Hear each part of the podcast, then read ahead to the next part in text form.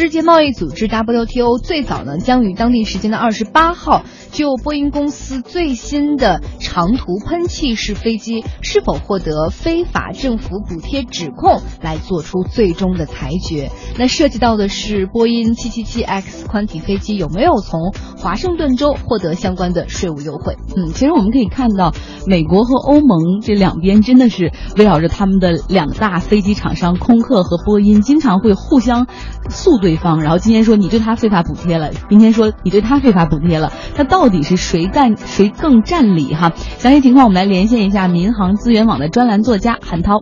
不光是美国，其实欧盟也会对航空制造业进行一种大额的补贴，基本上是一个国家层面对航空制造业的一个惯例的做法。美国的波音、欧洲的空客，那是两家最大的干线飞机的制造商。那么这两家公司实际上背后都是有政府支持的。它本身航空制造业，它在国家层面，它是一个不可争议的一个战略性的产业，因为它代表了制造业最高端的水平，也代表了一个综合国力，还有国防产业。那么，而且它涉及新能源、新材料对这种高科技领域，它会促进相关的这种学科的研究。那么第二方面，就是因为它本身这个飞机制造，它的资金的要求会比较高，成本回收期很长。一般的新的飞机，它研发都需要十年。要耗资几十亿的这种美金，它必须得销售三四百架才能收回成本。你好像空客，一九七零年成立的，到九六年才盈利。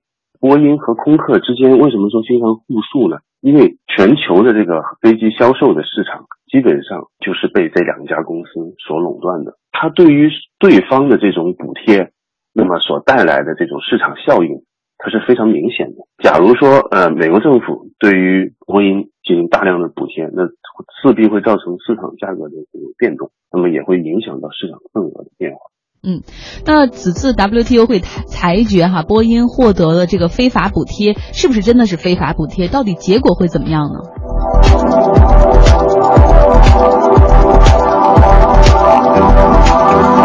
我觉得是一个口水仗吧，因为其实从九十年代开始就已经双方互相的去诉讼。曾经九二年有一个协定，算是美国胜诉，当时约定就是不准这个空客接受欧盟内国家的这各个国家的这种补贴。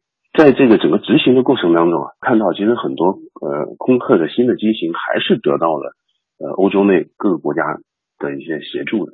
比如说，德国帮助他去提供一些支持，法国也会提供一些资金。其实包括美国也是一样，一些新的机型的启动，那它必须得要国家的财力作为支持。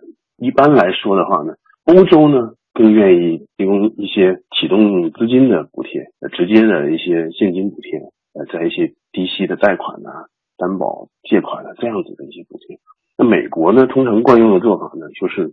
通过军事研发的项目来给波音进行补贴。我们其实很知道，就是很多波音的飞机，其实原来都是由军用飞机改装过来的。它的军用研发，其实很多的时候是美国政府给予支持的。嗯，非常感谢韩涛的介绍。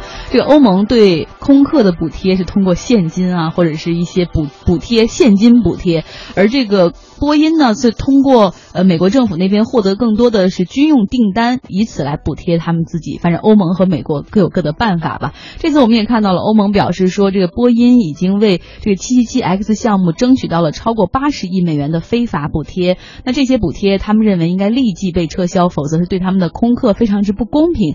但是美国方面则表示说，确实我们有补贴，但是不是非法存在疑问。另外，有八十亿美元吗？希望你们重新界定。